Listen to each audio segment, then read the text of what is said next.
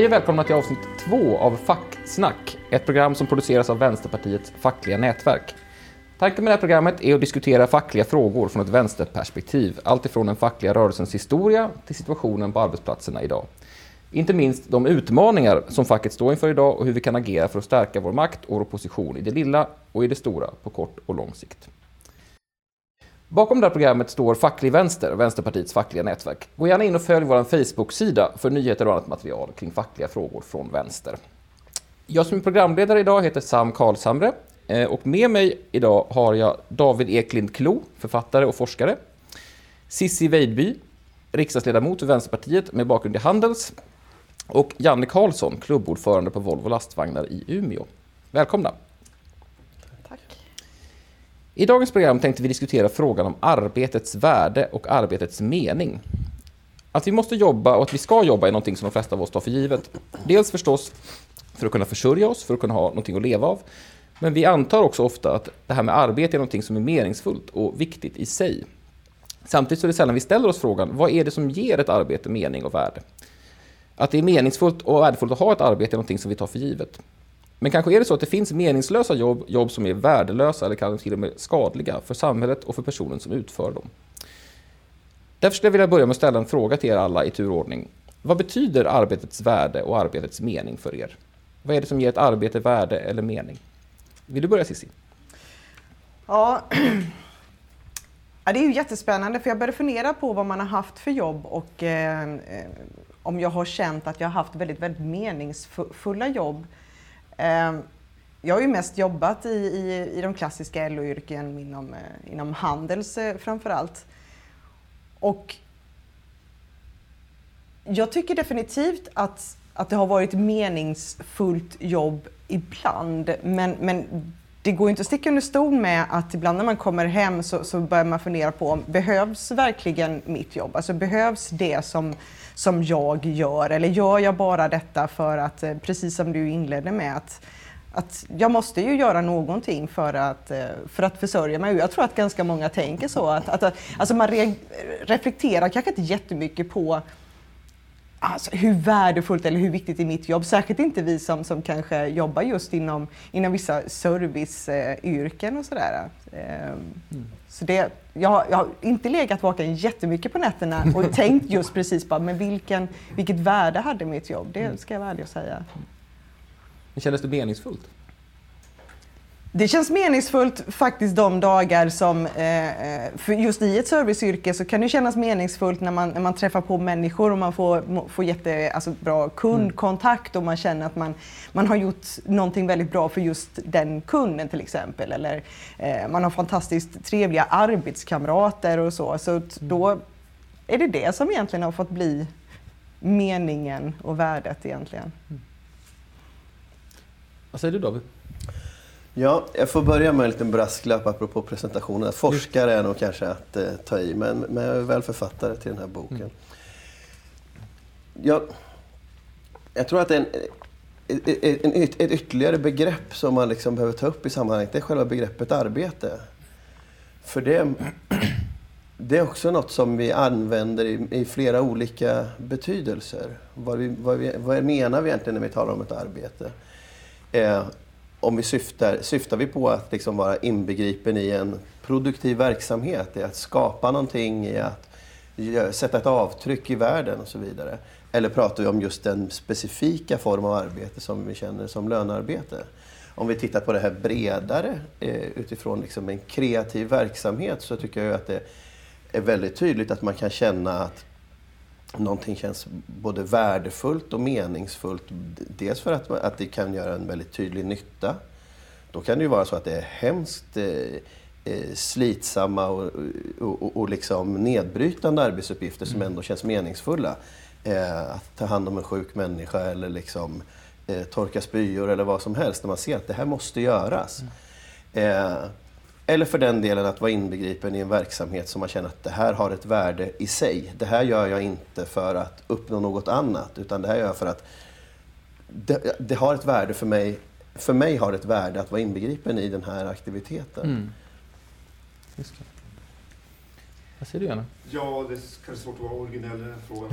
Har svarat så bra tidigare. Men det, jag tänker också just med arbetsvärde så kommer man in på det som är meningen med det man håller på med, alltså meningsfullheten som jag var inne på. Så man på sätt går in i sig själv och känner liksom, vad, är det, vad är det här för något som jag bidrar med i det jag gör produktivt eller med andra typer av, av verksamheter. Så, att, eh, så det är väl det som man inte tänker på närmast. Men jag tycker ändå att man ska lägga in även, när man säger arbetsvärde, så finns det också någonting i det som är det monetära, det som är det, det, ja, man får ut av det också utifrån att kunna leva ett liv. Så att det, mm. man, det låter väl inte så himla fint att säga det, men det är klart att det är också en del av arbetsvärde att kunna också ha något som gör att man kan försörja sig, man kan eh, göra saker som man blir lycklig på annat sätt. Så att det inte bara att man här, helt och hållet går in i någon form av, av identitet som bara formar sitt, sitt eh, här, lönearbete. Utan det finns också en annan del som gör att här, värdet är också kunna ha arbete som en språngbräda till någonting annat. Men vi kanske kommer in på det sen, för det är lite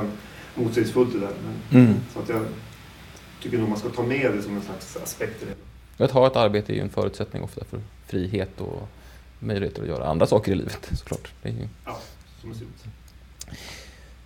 Som du nämnde David så är vi här eh, i första hand, eller inte i första hand, men delvis eh, för att diskutera din bok. En bok som du kom ut med alldeles nyss på Premiss förlag, Arbetets mening.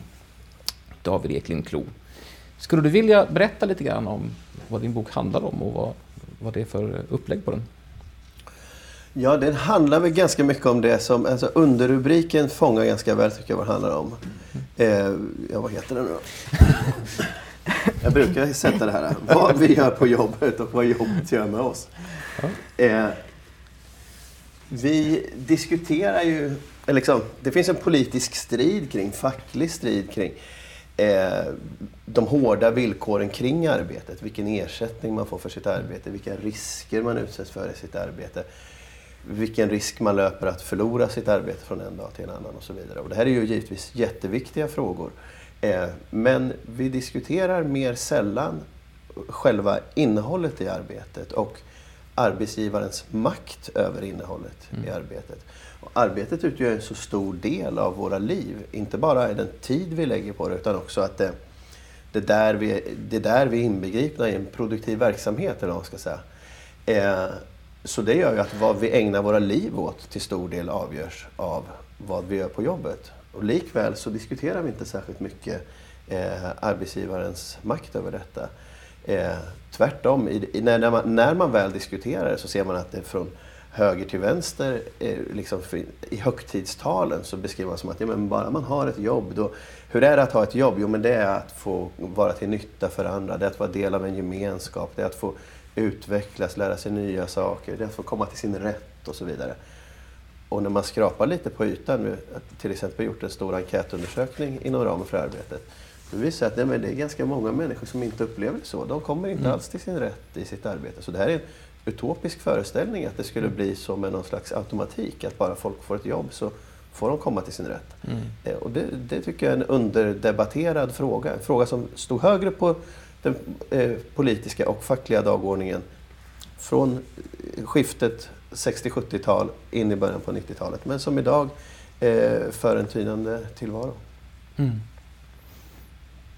Upplever man inte lite grann, alltså ibland att, förlåt, tog jag över här Sam, men alltså, för när du säger så här att ja, men, så här såg man på arbete då och sen hände det någonting. Alltså, är vi på väg tillbaks igen till att ha mindre inflytande på vårt jobb än vad vi kanske upplevde att vi, vi hade liksom på 60 och 70-talet? Jag tror att det är svårt att ge ett så generellt svar på den frågan. För det finns ju vissa yrken och vissa delar av arbetsmarknaden där man förväntas ta väldigt, liksom, eh, vara väldigt engagerad i sitt arbete, ta mycket egna initiativ, nästan vara sin egen chef och man, man ska mm. liksom driva arbetet framåt och så vidare på egen hand. Så att det också går till överdrift så att människor bränner ut sig på det sättet. Men sen finns det andra delar eh, av arbetsmarknaden jag eh, tror inte minst du Janne kan ge vittnesmål från, från, di, från din egen arbetsplats. Där man, liksom har, där man har gått bakåt, precis som du säger Cissi. Där det har blivit mer, ett mer styrt arbete, eh, ett mer uppstyckat arbete och där du i större utsträckning, det handlar både om liksom, eh, eh, hur man isolerar olika moment, standardiserar, eh, i vissa sektorer och, och även inom offentlig verksamhet med New Public Management och så Mm. vidare. Eh, där arbetstagarna fått ett minskat inflytande över sitt eget arbete helt enkelt. Nej, men jag tror att jag, jag har upplevt samma sak i mitt arbetsliv. Jag har varit då, så här, fyra decennier på samma arbetsplats, sett hela resan från att ha varit med precis om det som hände i slutet av 60 slutet av 70-talet när man verkligen med ett starkt självförtroende gick in och verkligen diskuterade liksom, vad ska vi göra med våra arbeten? Hur ska vi kunna ta någon form av kontroll över det vi håller på med? Självförtroendet var stort, var liksom väldigt eh, så här, tydlig agenda när det gäller både, både fackligt nationellt men inte minst på arbetsplatserna. Till att eh, ha fått hela resan med de här ständiga bakslagen, in med löpande bandet, hela lean-konceptet och det har ju verkligen gjort någonting åt, åt kollektivet. Där, eh, där självförtroendet är borta, där man kämpar varje dag för att åtminstone behålla det, en del av de så här, fördelar man har vunnit under de här årtiondena av kamp. Men det eh, går så fort och det är där som jag hoppas jag kan komma in och prata om vad kan man göra för att liksom vända utvecklingen. För någonstans är det en, en nästan, jag känner ett desperat behov om att det ska börja hända någonting. Mm. Och det kommer inte, jag tror liksom inte det finns sån här, eh, så här gnista som tänder präriebranden ute på en enskild arbetsplats. Det måste ske någonting i den fackliga rörelsen. Och det måste finnas en, en, här strategi för att eh, verkligen ta det man kallar här, kampen om makten på arbetsplatserna. Det som är, hur ska man få kontroll över, över delar av sitt så här, vardagsliv där man känner att man själv återigen kan bidra med det man verkligen kan, sin kompetens, sin yrkesstolthet och gör att man också växer som människa. Så att det, och det är ju väldigt mycket det du skriver om i din bok och försöker uttrycka. Så att Mm. det, Det är ju någonting som återkommer i den här boken som du har skrivit, det är ju nästan varje kapitel, eh, är ju påståendet jag känner mig som en robot. Mm. Det är någonting som folk säger hela, hela tiden och det är Mm. nästan det blir nästan komiskt till slut hur det liksom är någonting som alla verkar dela nästan. Även Mm. de som är ganska nöjda med sitt jobb, även folk som har ganska utvecklande yrken på sina sätt. Och för alla röster som du intervjuar är inte alls entydigt negativa till det de har, det de jobbar med. Eh, men just den bilden verkar vara oerhört återkommande. Känslan av att man ändå har, ja, det är på någon nivå så saknar man ändå i, i grund och botten kontroll och, och, och, och liksom en riktig känsla av att man, man äger sitt eget arbete eller har kontroll över sitt eget arbete i en arbetssituation. Eh, det här är ju liksom ett begrepp som du också tar upp teoretiskt lite grann. Det handlar om vad vi kallar för alienation, eller att vara förfrämligad inför sig själv och sitt arbete och just att det är en del av det kapitalistiska systemet på något vis, att det är en nödvändig del av det. Men jag tänker utifrån det som dina intervjuer som du gjorde, David, vad uppfattar du? Eh, det här är någonting konkret. Hur, hur skulle du beskriva de här människornas erfarenhet liksom, som en delad erfarenhet i samhället idag? Ja, jag har ju intervjuat människor vars arbetsinnehåll brister på olika sätt. Ehm, och det, och det, det, precis som du säger, så det mest återkommande är ju den här äh, referensen till att känna sig som en robot. Och att jag tolkar det som att man är reducerad till att man ska utföra ett antal på förhand bestämda arbetsuppgifter. Det är, inte, det är inte av intresse vad du har att bidra med utöver det.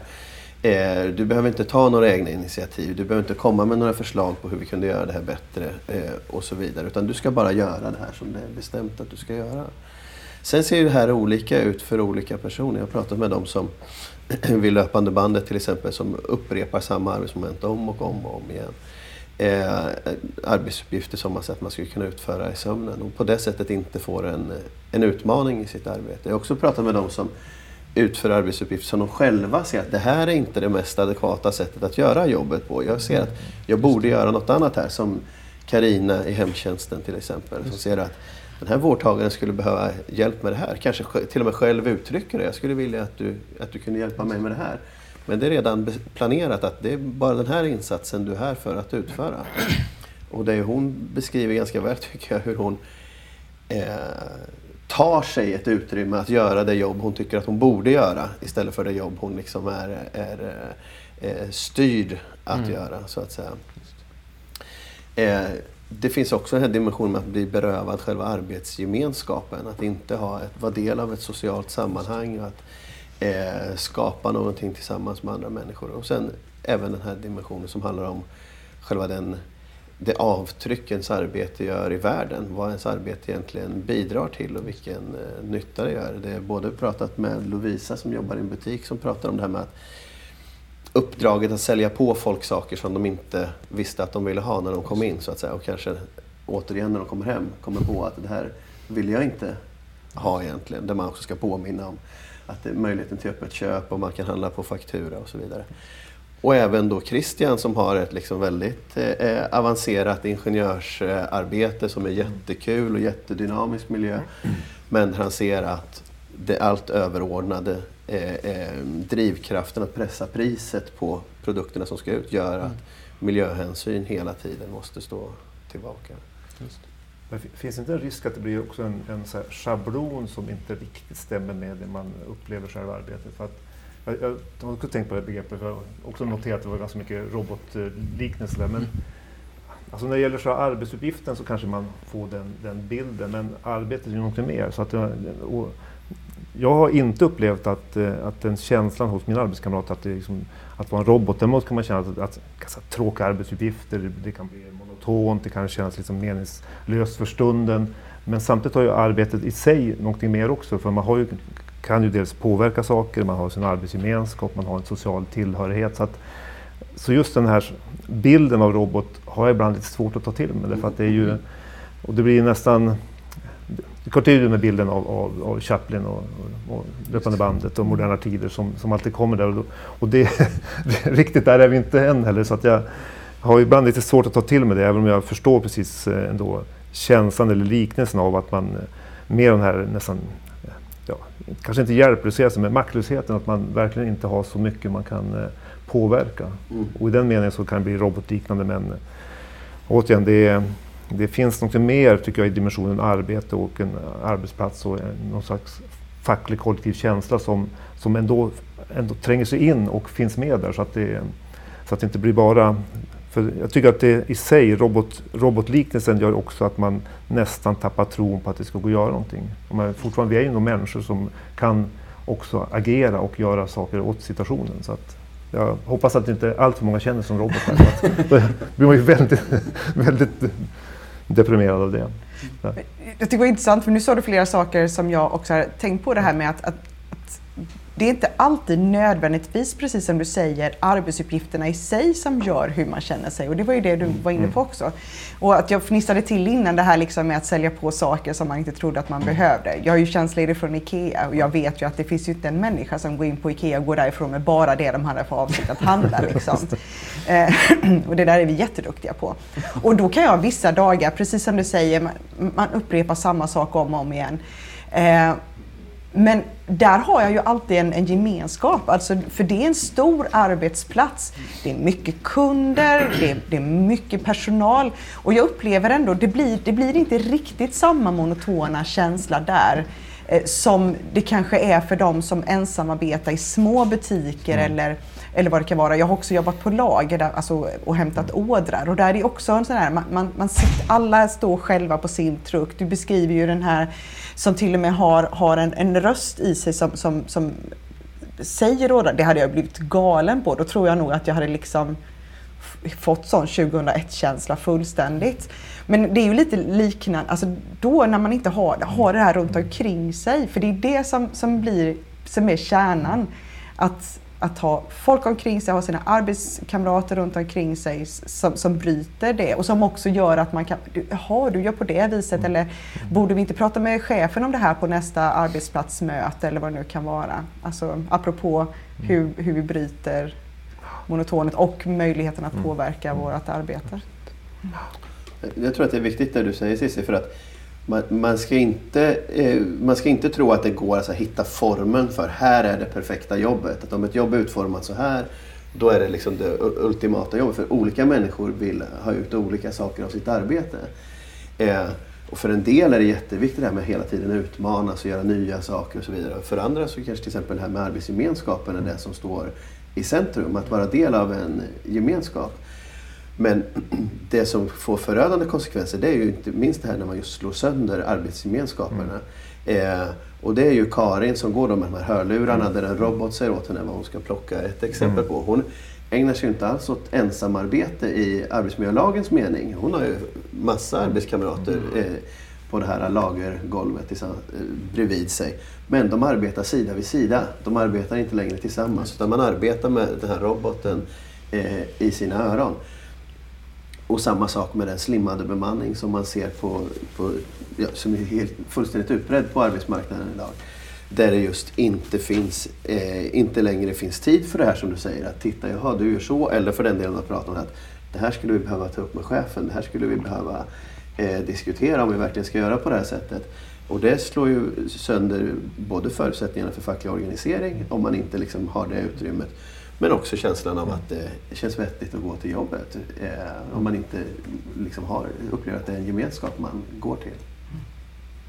Jag måste säga att alltså just det här kapitlet, jag kommer inte ihåg vad hon hette nu, hon som var på det här laget. Men Karin? Karin, eh, det är ju otroligt dystopiskt. Alltså. Där kan man verkligen snacka om att det är sån här Chaplin. Alltså, hon går runt där hela dagen, åtta timmar om dagen och den enda hon pratar med är en robot som läser upp för henne vad hon ska hämta på hyllor. Det, ju, det känns ju nästan som att det är en psykiskt sjuk person som, som har en vanföreställning. Mm. Alltså, så kan ju ingen människa leva sitt liv. Det verkar ju, Nej, hon berättar ju om det också, hur, hur, hur, hur det förekommer att hon själv har frågat den här roboten vad klockan är trots att ja, den inte kan svara på det. Eller, eller arbetskamrater som när de är ute och cyklar säger ett kommando rakt ut i luften som, man, som de kunde prata med sin cykel. Liksom. Att man, man blir psykad av att jobba på det sättet. Eh, och ändå kommer, det här är ju en trend, det kommer ju på flera ställen också. Ja, Samma sätt att försöka rationalisera och mm. Få bort moment. Så att det, ja, det är lite dystopiskt. Jag tror det är väldigt viktigt det som ni pratar om allihopa nu, just den här frågan om att det kan vara meningsfullt arbete på olika sätt. Man kan ju både tänka sig just att det är roligt, att man, har, alltså man tycker det är intressant det man gör. Man kan tänka sig att det, att det är, känns viktigt på olika sätt. Man kan också tänka sig just det här att jag tycker mitt jobb är ganska värdelöst men jag har kul för att jag umgås med andra människor och så. Det finns ju verkligen en sån. Och det tänker jag just det här som du pratar om också med ensamarbete på, i Handels och så, att det är väldigt stor skillnad. Och uppfattar jag också i den här boken, många av de som verkar vara aktivt väldigt dåligt av sitt jobb är just folk som jobbar själva.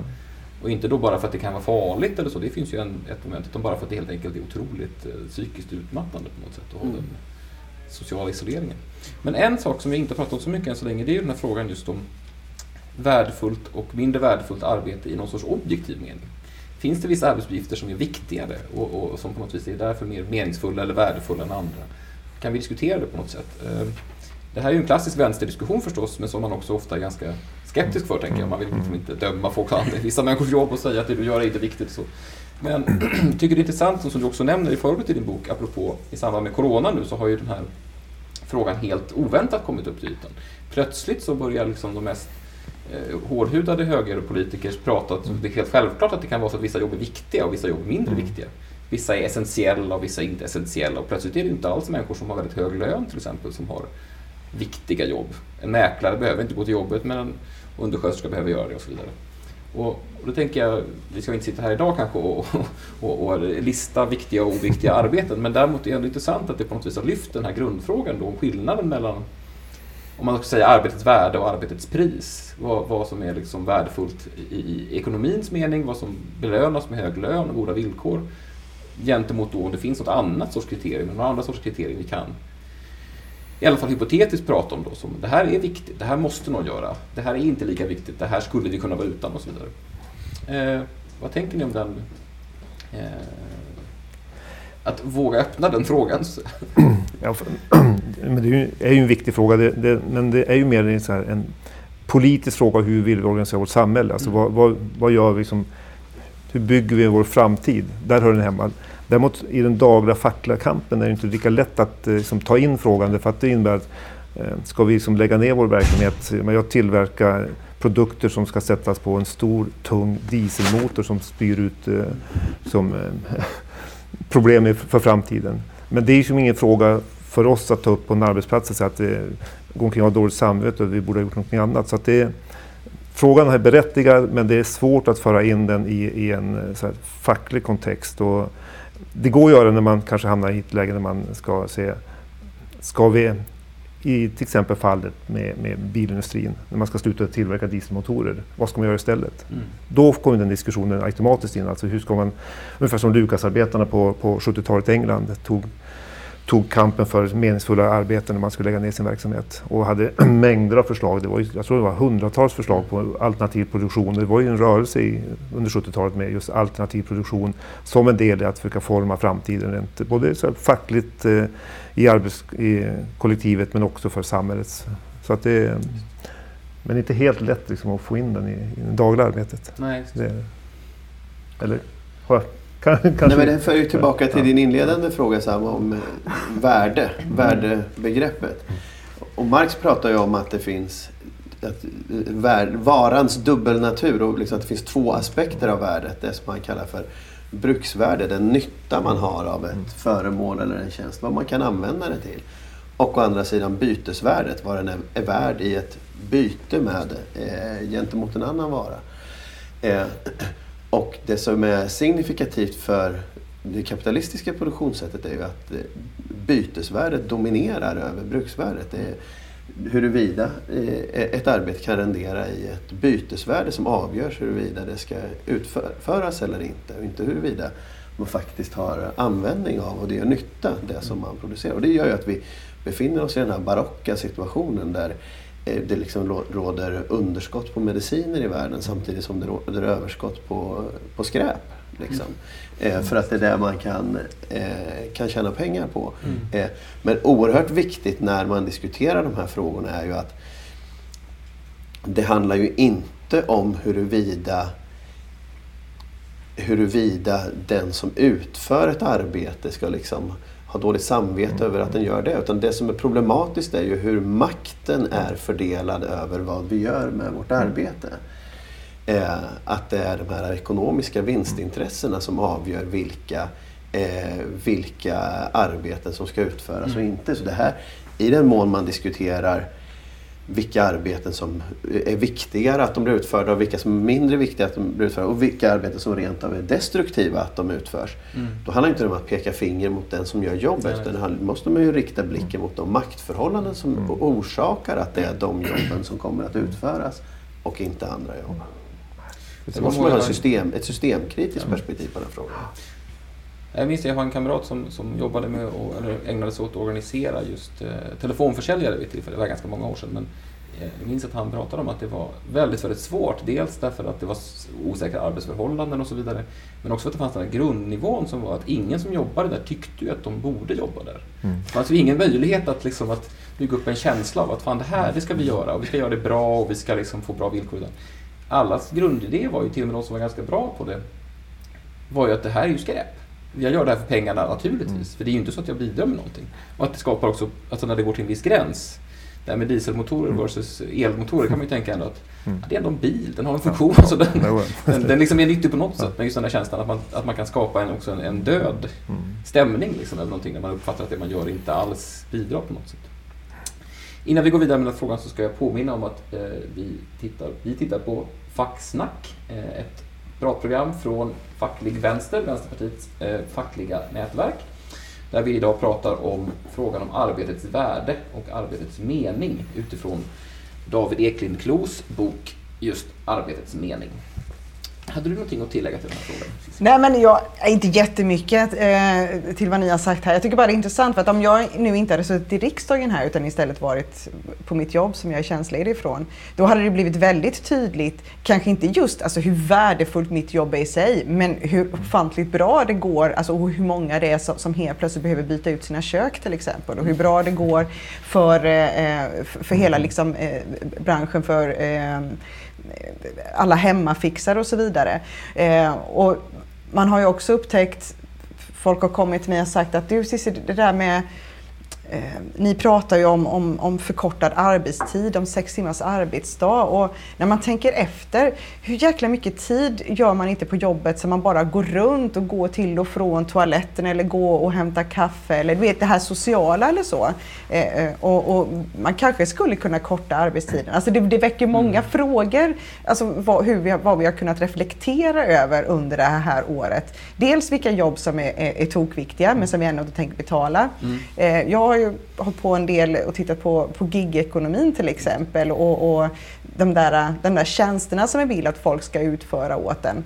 Det, det har ju också skjutit i höjden. Eh, man- sitter hemma och, och vill ha mat hemkörd till sig och så vidare. Det, det ska heller inte kosta någonting för övrigt. Så det verkar också som att väldigt många av de här jobben, alltså den här servicen, för att vi går ju över till ett, till ett servicesamhälle, det får heller inte kosta någonting. Så det som vi, de tjänster som vi värderar som viktiga för oss värderar vi ändå inte i pengar. Det är ju något man kan reflektera över. Det är väldigt tydligt då, men så det kan man ju säga, eh, vi har verkligen sett då ändå att det finns en skillnad. Vi kan ändå säga, uppenbarligen förstår alla människor som lever i ett samhälle skillnaden på en mäklare och en undersköterska i meningen det här måste vi ha, det här kan vi. Mm. Så därför, alltså, men samtidigt att det inte sammanfaller med lön. Jag tänker att det är en intressant diskussion ändå utifrån att under ganska lång tid har vi haft en, en, en nyliberal eller neoklassisk hegemon liksom idé om ekonomin där man tänker sig att det här med lön det är egentligen okomplicerat. Lön får man efter det man Alltså lönen är priset på det man, det man levererar så att säga. Det är en sorts marknadstransaktion. Och då är det uppenbarligen så här att eh, det är i någon mening uppenbarligen sant. Du får de pengarna du får, ja det är sant. Mm. Men att det finns något annat vi ändå, vi, vi ändå det känns självklart för oss som människor att vi måste kunna prata om arbete som meningsfullt eller meningslöst i olika grad. Liksom. Mm. Um, någonting som du tog upp lite grann innan, um, om vi går in på det igen, det är den här frågan om, om just fackets och arbetarrörelsens arbete mm. med frågan om, om um, arbetets värde och arbetets mening. Eh, som idag då, som du nämnde i din bok bland annat, verkar ha gått lite i stå, i alla fall inte har varit en särskilt central fråga på ganska länge. Men du har väl haft erfarenheter av en tid när det så att säga var tvärtom en central diskussion, framförallt inom Metall, eller inte minst inom Metall? Ja, alltså, det är ju den gamla diskussionen om det goda arbetet och mm. det utvecklande arbetet och det fanns ju många olika här, beteckningar på det. Men det handlar egentligen om att eh, på vilket sätt skulle man kunna få mer eh, det som man kallar egenkontroll, eh, makt över att styra sin egen vardag, kunna få bestämma allt mer om hur man lägger upp arbetet. Lite om, eh, inte kanske om vad som ska tillverkas, det var ju inte riktigt diskussioner, men på vilket sätt ska vi tillverka det, vilket sätt ska vi utföra tjänsten eller vad det är för någonting. Så, och det var ju verkligen en, en, en stor diskussion. Alltså man säga, påverka, hela min första tid som, som fackligt aktiv var ju, var ju uppfylld av den frågan. Mm. Alltså det var ju den som man diskuterade. Det var, det är klart, någon gång så ägnar man sig lite om lönekamp också, men det var egentligen, egentligen var det, och det, allting bottnar ju där med hur ska man kunna bryta arbetsgivarens ensidiga makt att leda för hela arbetet. Mm. Det, det bottnar ju den. Alltså, hur ska man kunna komma åt så här, den grundläggande formen av slags demokratisk egenkontroll på en arbetsplats? Mm. Få, säga, få vara med och bestämma någonting. För att, och där, där kan man komma, vilket visar sig på vår arbetsplats, ganska långt när man har det självförtroendet, den viljan, den ambitionen. Man hade faktiskt en fackföreningsrörelse lite i ryggen för det var en diskussion som fördes även på nationell nivå på kongresser. Så kan man faktiskt påverka ganska mycket. Inte, inte i grunden ändra liksom maktstrukturen men så pass mycket att man, som jag upplever i fall, att man, att man påverkar den kollektiva självkänslan mm. som är en grund för att man sen ska kunna föra kampen i ett vidare perspektiv. Alltså det handlar, man kan ju inte bara liksom lansera en teori. Det vore bra om vi tog makten över arbetsplatserna. Ja. Man måste också ha en idé om hur, ska, hur, hur, ser den, hur ser den transformeringen ut? Hur ska man göra för att åtminstone ta de första stegen? Och, och det är det jag tycker vi har fullständigt missat. Och, och det, återigen, det bottnar i frågan att när man inte ifrågasätter arbetsgivarens ensidiga rätt att leda för det arbetet, mm. då har man ingenting att komma med. Så länge man fullständigt underordnar sig den, den så att säga, eh, axiomet kan säga, som i dagens samhälle, då, då är vi som utan möjligheter. Mm. Och det, jag tar gärna en diskussion om just det. Hur skulle man kunna åtminstone börja den, det arbetet att, att vi kan kalla det demokratisera arbetslivet. Det kanske låter för snällt, men det är lite av de, de frågorna. För jag är liknande, för jag har också jobbat på en stor arbetsplats där jag har varit klubbordförande länge och har varit många. Och jag, jag upplever nog ändå att, att ganska många, de, de, är ändå beredda att acceptera det faktum att det ändå är chefen som, som, som säger att eh, vi, ska, vi ska sälja kök eh, och vi ska göra det på det här sättet och jag, jag får anställa liksom den här personen. Alltså man köper rätt mycket av de premisserna ändå upplever jag. Men däremot, ja, men hur, hur gör vi det? Alltså det här inflytandet på, på alltså hur arbetet ska utföras. För jag tänker också som du skriver i din bok, alltså, eh, man, man, kommer till hemtjänsten eller på morgonen och så får man veta att de, alla de här eh, pensionärerna ska jag träffa idag. Liksom. Eh, och så har någon suttit och gjort ett schema för mig och bara, ah, det här kommer aldrig funka. Men jag, jag gör det på det här sättet för då kommer jag hinna allting ändå. Det där vet liksom inte de som, som bestämmer. Eh, men jag, jag, jag, jag, tror, jag tror att ganska många är, är beredda att, att acceptera den ordningen. Jag vill inte alltid göra det, men, men jag är också beredd att förstå att alla inte tänker precis som jag gör. Eh, men, men ett smart företag låter ju också eh, alltså de, de som jobbar vara med att eh, att organisera en viss del av arbetet därför att de får ju tillbaks någonting av det.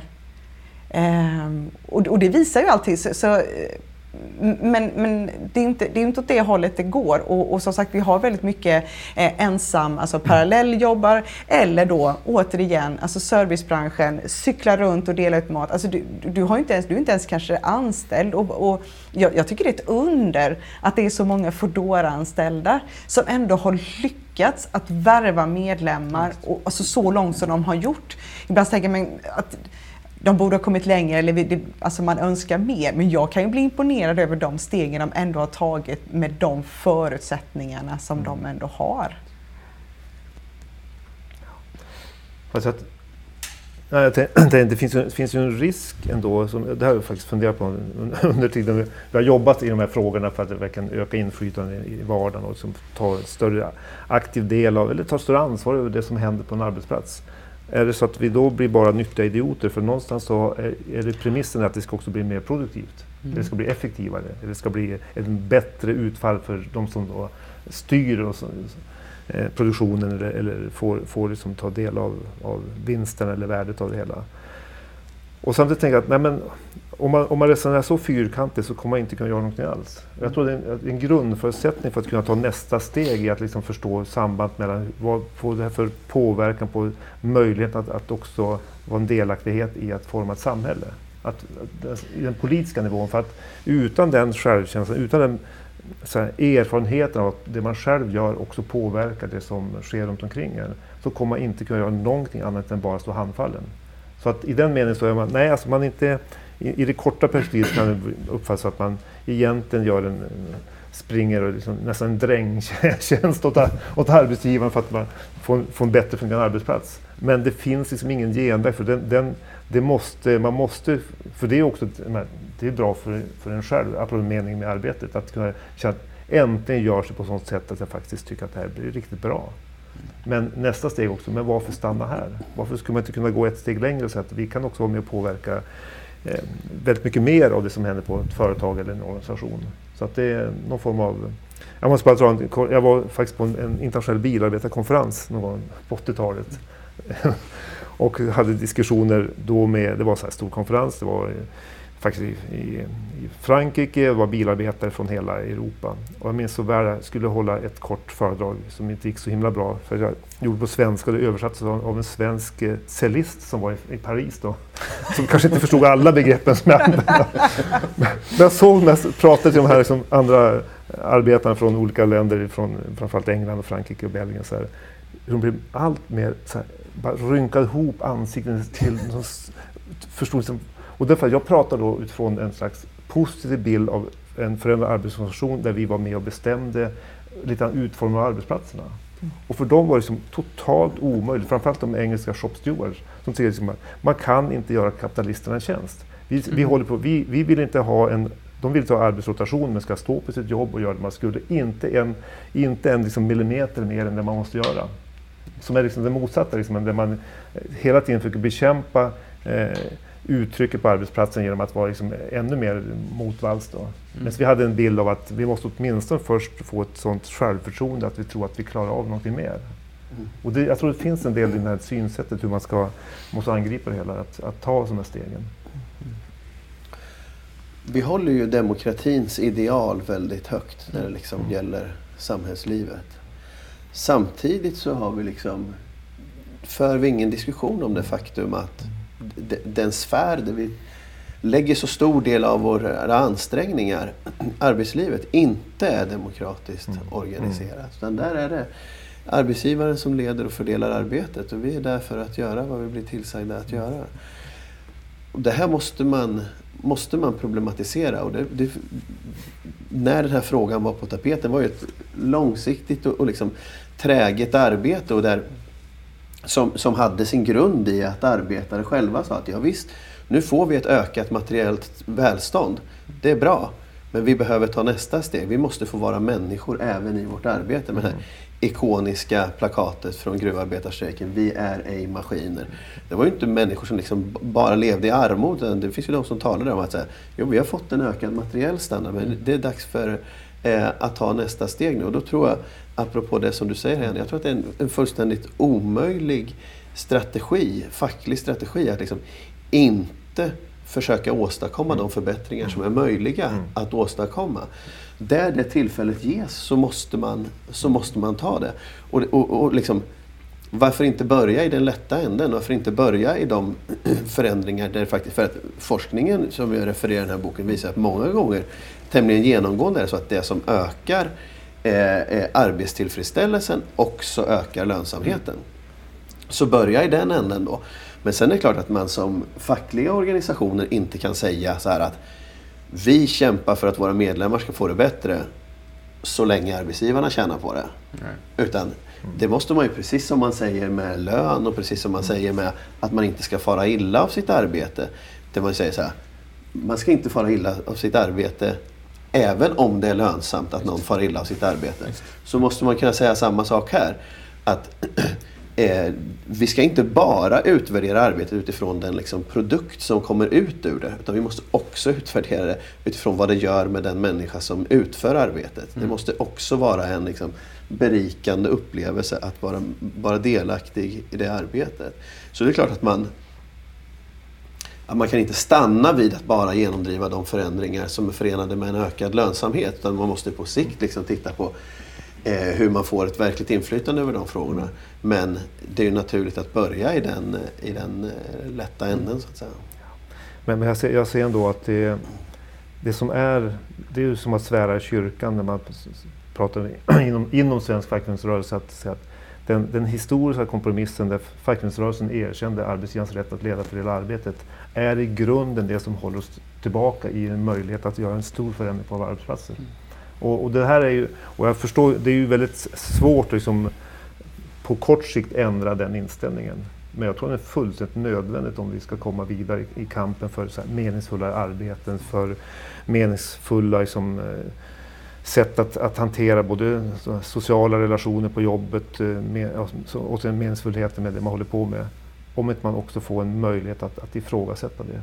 Att jag, jag ser så, och det blir så här, nästan som man Ska man måste jobba 40 år på en arbetsplats för att komma fram till den insikten? Nej, så, så är det inte. Men det blir mer och mer tydligt. Och jag säger, det är inte därför att det är sämre nu eller att det finns en annan, utan det är den obändiga logiken i det som sker ute i arbetslivet när allting ska bli mer rationellt och det ska bli allt mer så att säga, effektivt. Och det gäller både inom omsorg och inom, inom serviceyrkena och inte minst inom industrin. Så att, eh, och det, är klart, det är ju, och det är det jag säger, någonstans, hur ska man kunna ta den diskussionen och utifrån ett fackligt vänsterperspektiv få det att bli någon form av tryck framåt för att säga att när det går inte alltid lägga sig platt i den frågan. Mm. Någon gång måste man utmana själva grundfundamentet för det som styr utvecklingen på svensk arbetsmarknad. Och eh, det, det är ingen lätt fråga. Det är jag säga, var, börjar vi den någonstans? Men, men jag tänkte, kan man, om, man, om, man liksom, om man hela tiden bara backar för den och säger liksom, okej, okay, vi, vi, vi, låter, vi låter gälla så, de får ta, ta leda för det arbetet och ha, en, ha den oinskränkta makten över allt som sker liksom, på arbetsplatserna. Vi får hållas, eh, som jag skrev en, en, en, en nyligen, att, eh, att man kan få relativt stor frihet på rastgården. Mm. Men när man ska ta sig ur fängelset, då börjar motståndet hårdna. Och det är det man ser också när man börjar ifrågasätta. Då, då ökar också det här med, med trycket mot eh, de uttrycken, de så här fackliga kamper som finns eh, som vill ifrågasätta det. Men det är för att det, vi, vi för ju ingen facklig kamp nu. Vi försöker ju bara försvara så mycket som det går hela tiden. Mm. Så vi vill backa, backa, backa och försöker mm. liksom att, att, att parera så gott som det går. För, för jag menar, arbetsmarknaden nu, den går ju liksom åt ett helt annat håll. Med, med en, en anställningstrygghet som, som snart är ett minne blott. Och, och jag menar, vem, vem, vem ska vem ska säga att nej men jag, jag vill inte ha den här ordningen om du inte ens har, har en fast anställning? Vem, vem ska våga ta den mm. kampen? Vem går ens med i facket? Eh, om, om, om du ena dagen liksom utför ett jobb som, som går under transport, andra under handel, så en, en tredje under, under kommunal eller vad det kan vara. Vilke, alltså det, det finns så många frågor där. Så det, det, det, är nästan så att det blir övermäktigt någonstans. Mm. Så, så, att, så att det där att acceptera eh, att någon leder och fördelar arbetet, det blir sådär, ja ja gud ja, ge mig bara en heltidsanställning eller ge mig åtminstone bara en trygg anställning ja, ja, eller någonting. Förstå, alltså det, blir, det är så olika, alltså vilken, vilken bransch vi är i och, och, och så. så. Och det ska man minnas den tiden när de här frågorna diskuterades mer. Det var ju en tid av full sysselsättning. Mm. När arbetstagarna hade en annan makt gentemot, liksom en annan bas för sin makt gentemot Ja. arbetsgivarna än vad man har idag. Där man sedan, allt sedan 90-talskrisen har behövt eh, inrikta sig på att försvara tidigare vunna segrar på ett annat sätt än, eh, än man behövde göra tidigare. Samtidigt så tänker jag att både den här pandemikrisen vi befinner oss i och klimatkrisen, de aktualiserar ju båda de liksom förödande konsekvenserna av att ha vinstintresset som allenarådande princip för vad vi ska ägna vårt arbete åt.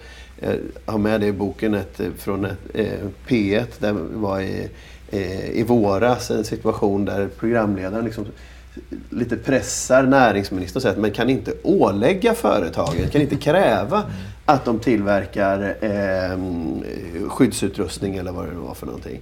Och det är ju inte riktigt en fråga man hade sett att, att eh, public service skulle, skulle, pressa, eh, skulle pressa näringsministern på för, ja, en månad tidigare än vad den frågan ställdes nu. Och i klimatkrisen blir det ju än mer uppenbart att det är ju liksom själva livsbetingelserna på jorden som, som står och hänger på vad vi gör med vårt arbete.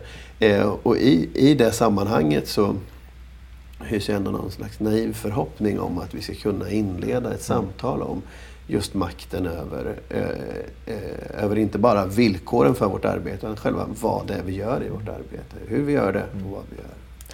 Frå- Fråga om den, den, det samtalet, om det framförallt är ett fackligt förtecken på det eller politiska förtecken. Mm. Alltså var, vart, vart ska man föra samtalet? Vart, Mm. vart går liksom den viktigaste frontlinjen för att liksom ta stegen framåt? Och ibland tänker jag att det finns ett mantra som upprepas hela tiden i faktasammanhang och det är att eh, vi ska inte släppa in politiken, vi ska ha långsiktiga avtal, arbetsmarknadsparter ska göra upp. Och i någon allmän mening kring, kring kollektivavtal så stämmer det. Men jag har svårt att förstå varför man inte på samma sätt man gjorde under 70-talet med hela reformeringen av arbetsrätten också måste kunna se någon form av politisk dimension där man faktiskt via politiska beslut, politiska rörelser på olika sätt också får en förändring i det som är lagstiftning eller opinionstryck eller som gör att man faktiskt tar steg framåt.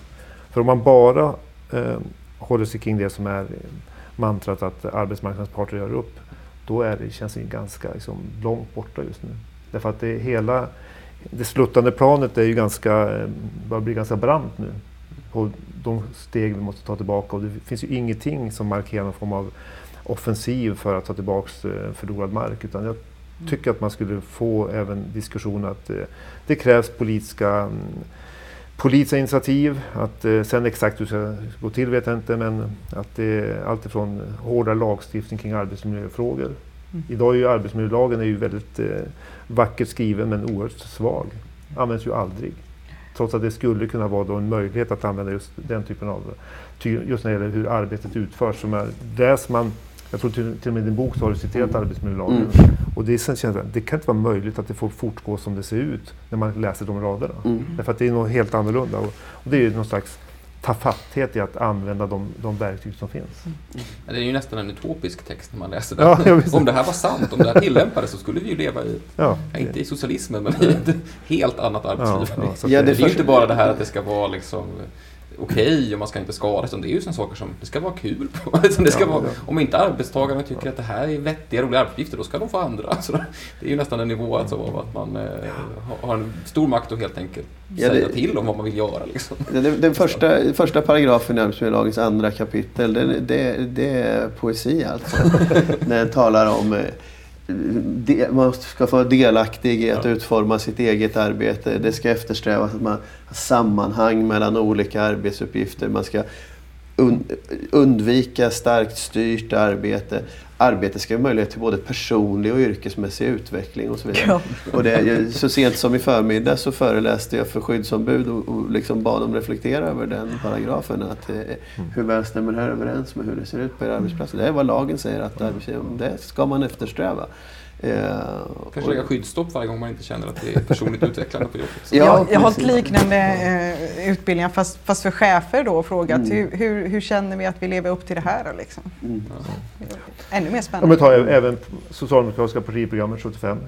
de, jag brukar citera de här kan jag inte utan till, men det är också nästan så här utopiskt när man läser idag. För att det är ju, och det, jag tycker i och för sig, det det säger, att var det möjligt att då på mitten av 70-talet formulera sig så i politisk mening som ett, så här, ett statsbärande parti? Sen att det inte händer så mycket, men så ska, måste vara möjligt att gå i den vägen på nytt. Liksom att få ett politiskt tryck i frågor som innebär att vi faktiskt vill forma vår, vår framtid på ett annat sätt på, alltså på arbetsplatserna än vad vi ser idag. Mm. Så det, det, kan inte vara omöjligt. Det, det, det, har varit möjligt någon gång tidigare. Vi måste kunna också se den delen i, i det som är arbetet för meningsfulla jobb eller för att få tillbaka någon form av egen makt på arbetsplatsen eller få att eh, arbetarkollektivet får en annan plats i, i samhällsutvecklingen.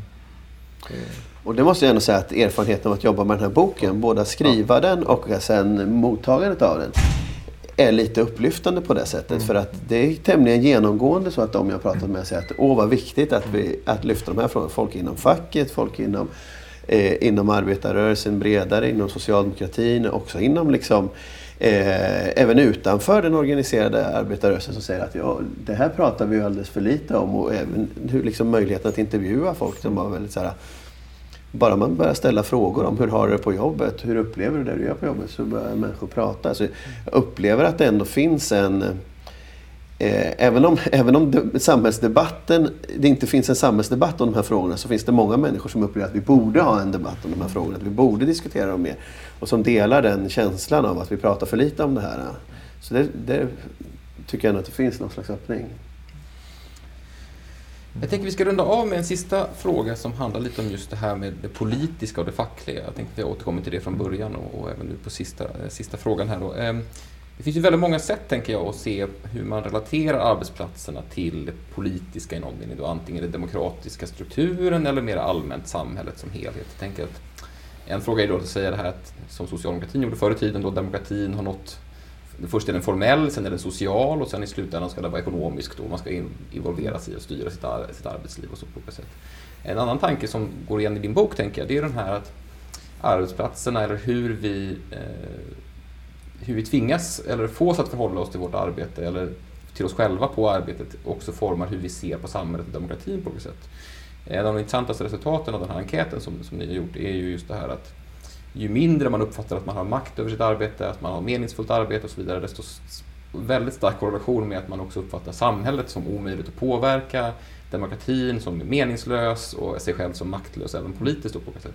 Där finns ju någon sorts spegel bild på något sätt, att de på något sätt så liknar de ju varandra. Att man, man lever så, som man lever på arbetet så uppfattar man också att man lever i samhället stort. På något sätt, det finns en relation där.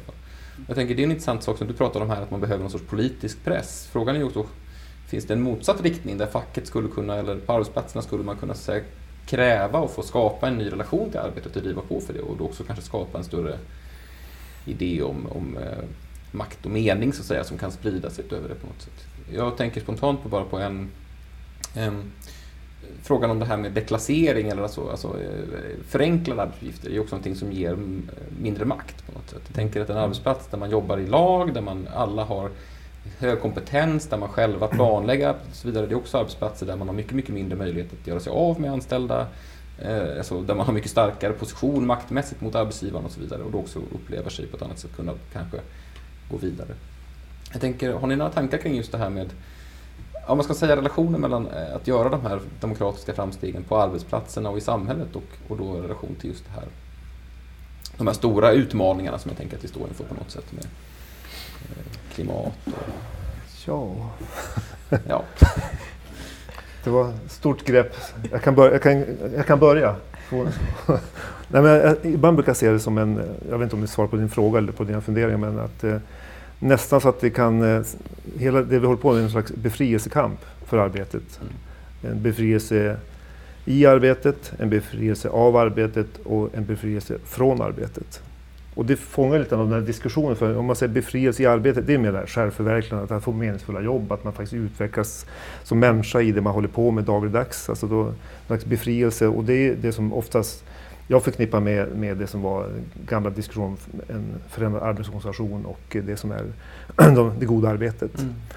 Eh, befrielse eh, av arbetet, det är mer att se den här politiska dimensionen. Att man ser att eh, så länge lönearbetet och de sociala strukturerna runt omkring det och hur kapitalismen fungerar så, så måste man föra även liksom den kampen därför att det finns en dimension där vi måste liksom ta ta ett större samhällsperspektiv och inte minst vi som är då facklig vänster och socialister har ju också en, en ambition att föra ut den diskussionen på arbetsplatserna. Mm. Men sen har vi den sista från, från arbetet mm. och det är mer liksom att eh, det kanske är att vi jobbar för mycket. Kan, vi, arbetet får, tar så stor del av vår tid att vi kanske måste också tänka oss, och då har vi det med både kampen för kortare arbetsdag, men också det som är diskussionen som Martin Hägglund har varit inne på. Alltså vad är egentligen meningen med livet? Alltså vårt ändliga liv kräver kanske lite, lite mer eftertänksamhet hur vi använder den här tiden som är, är ändlig. Då. Och då med att man, det kanske vi ska också ha det perspektivet med oss att, eh, att arbetet har tagit allt för stor plats, eller lönearbetet har tagit för stor plats i det vi håller på med. Att vi ska också liksom se oss eh, som mer sociala varelser i ett annat sammanhang. Mm. Så att det kanske var något du funderade på. Meningen med livet, visste du att det var det vi skulle prata om idag? Ja, det, jag tänkte det arbetet, det var helt perifert egentligen, att komma hit. Ja. Jag, mycket roligt, det var befrielsekamp. Ja, just mm. Nej, det, här, det, var, det blev jättestort för mig. Jag, jag bara, eh, vill bara hålla med dig om, alltså, eh, det som jag också har märkt, att, att, att eh, ju, ju mindre du, du Alltså ju, ju, ju, tristare eller tråkigare eh, jobb du har, ju mindre bryr du dig också om vad som händer utanför jobbet. Alltså det, mm. eh, alltså det, så har det varit liksom hela tiden. Och, och precis som du säger, när man eh, har hållit fackliga kurser och utbildningar för nya förtroendevalda och så vidare så märker man att, att det väcker så, så mycket andra engagemang också. Liksom. Att när man, eh, man märker att, att eh, man har vissa förhandlingar eller man, man når framgång på sin, på sin arbetsplats. Ja, då har man funderat på, kanske ska jag, ska jag eh, gå på det där Hyresgästföreningens årsmöte och så blev man invald i någonting där och ja, men jag var faktiskt på ett politiskt möte. Alltså att det föder den typen av engagemang, det, det har ju varit väldigt tydligt under alla de åren som jag har, har jobbat och hållit på med facklig utbildning. Mm. Ja, och tvärtom också då såklart, någon som helt plötsligt försvann ifrån det där och man bara nej men det, det var ingen idé och, och, och, då faller liksom allting. Jag har inget svar på, på, på hur vi löser det men, det men det är tydligt hur, hur det hänger ihop med vad, vad, vi kan påverka och inte påverka och vilket engagemang som sprider sig. Jag tror precis som du säger förut Janne, att det, att det finns strukturella förändringar som förutsätter politiska beslut och liksom mm. i, vilken ut, i vilken riktning mm. man stimulerar den ekonomiska utvecklingen. Och det blir ju också väldigt aktuellt nu i ljuset av den här pandemin. Där ju staten verkligen har liksom, eh, aktivt påverkat vilken typ av produktion som främjas och så vidare. Då kan man ju diskutera vilka krav man ska ställa i samband med det och så vidare. Samtidigt så tycker jag att det är viktigt att de fackliga organisationerna inte hemfaller åt en position där man liksom förklarar sig själv för maktlös och bara kräver att politiken ska fatta beslut som gör... Det är det som är nyckeln till att vi ska eh, kunna åstadkomma förändringar. För det ligger ändå en enorm kraft i att de som arbetar organiserar sig och gemensamt för fram krav på hur deras arbete ska utföras.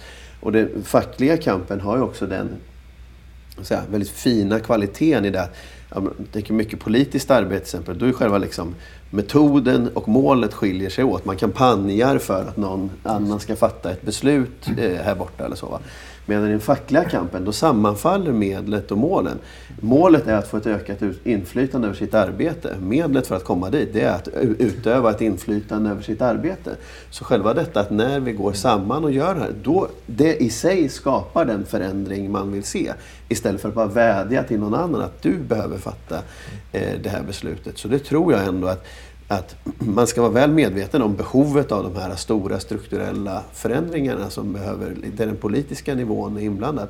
Men det får inte, liksom, förändrar inte det faktum att, att facklig organisering på arbetsplatserna där man kommer samman och driver krav gentemot sin arbetsgivare är liksom fullkomligt omistligt. Och det tror jag att fackföreningarna kan på ett annat sätt än idag tillhandahålla sina medlemmar med liksom verktyg för att inte bara se till att kollektivavtalets lönenivåer efterlevs eller att schemat läggs på ett korrekt sätt utan också att man får ett större inflytande över sitt arbete, hur, det, hur arbetet utförs och hur själva innehållet i arbetet. Får bara tillägga, för en del av det som var så diskussionen om att förändra LAS är ju också den här skilda synen på att vissa fackföreningar tycker faktiskt att det är möjligt och rimligt att man också försöker kollektivavtalsförhandla kring de här frågorna. Alltså föra in dem i kollektivavtalsförhandlingarna. Eh, Medan andra liksom lägger sig pass där och säger att det inte är aktuellt med det. Jag tror att alla de här frågorna vi har pratat om, just hur man får meningsfulla jobb, hur man får ett inflytande på arbetet, hur vi kan påverka det som är eh, så här, rätten att leda för det arbetet inom mån, också går att lägga in i det som är de traditionella kollektivavtalsförhandlingarna. Att man inte bara pratar om löner utan man också pratar om att eh, maktfrågor i, i någon slags eh, elementär mening går också att lägga in i en, i en sån förhandling. Och ytterst har ju då fackföreningsrörelsen den möjlighet att lägga in strejkvapnet. Alltså det, alltså det maktmedel för att kunna genomdriva förändringar finns ju där men har ännu inte använts för de här frågorna. Det är kanske dags att det blir som en, en ny inriktning där man också använder strejkvapnet, strejkhotet för att få verkliga förändringar i hur, hur vi formar våra arbetsplatser. Det var väl ett bra ställe att sluta på tycker jag.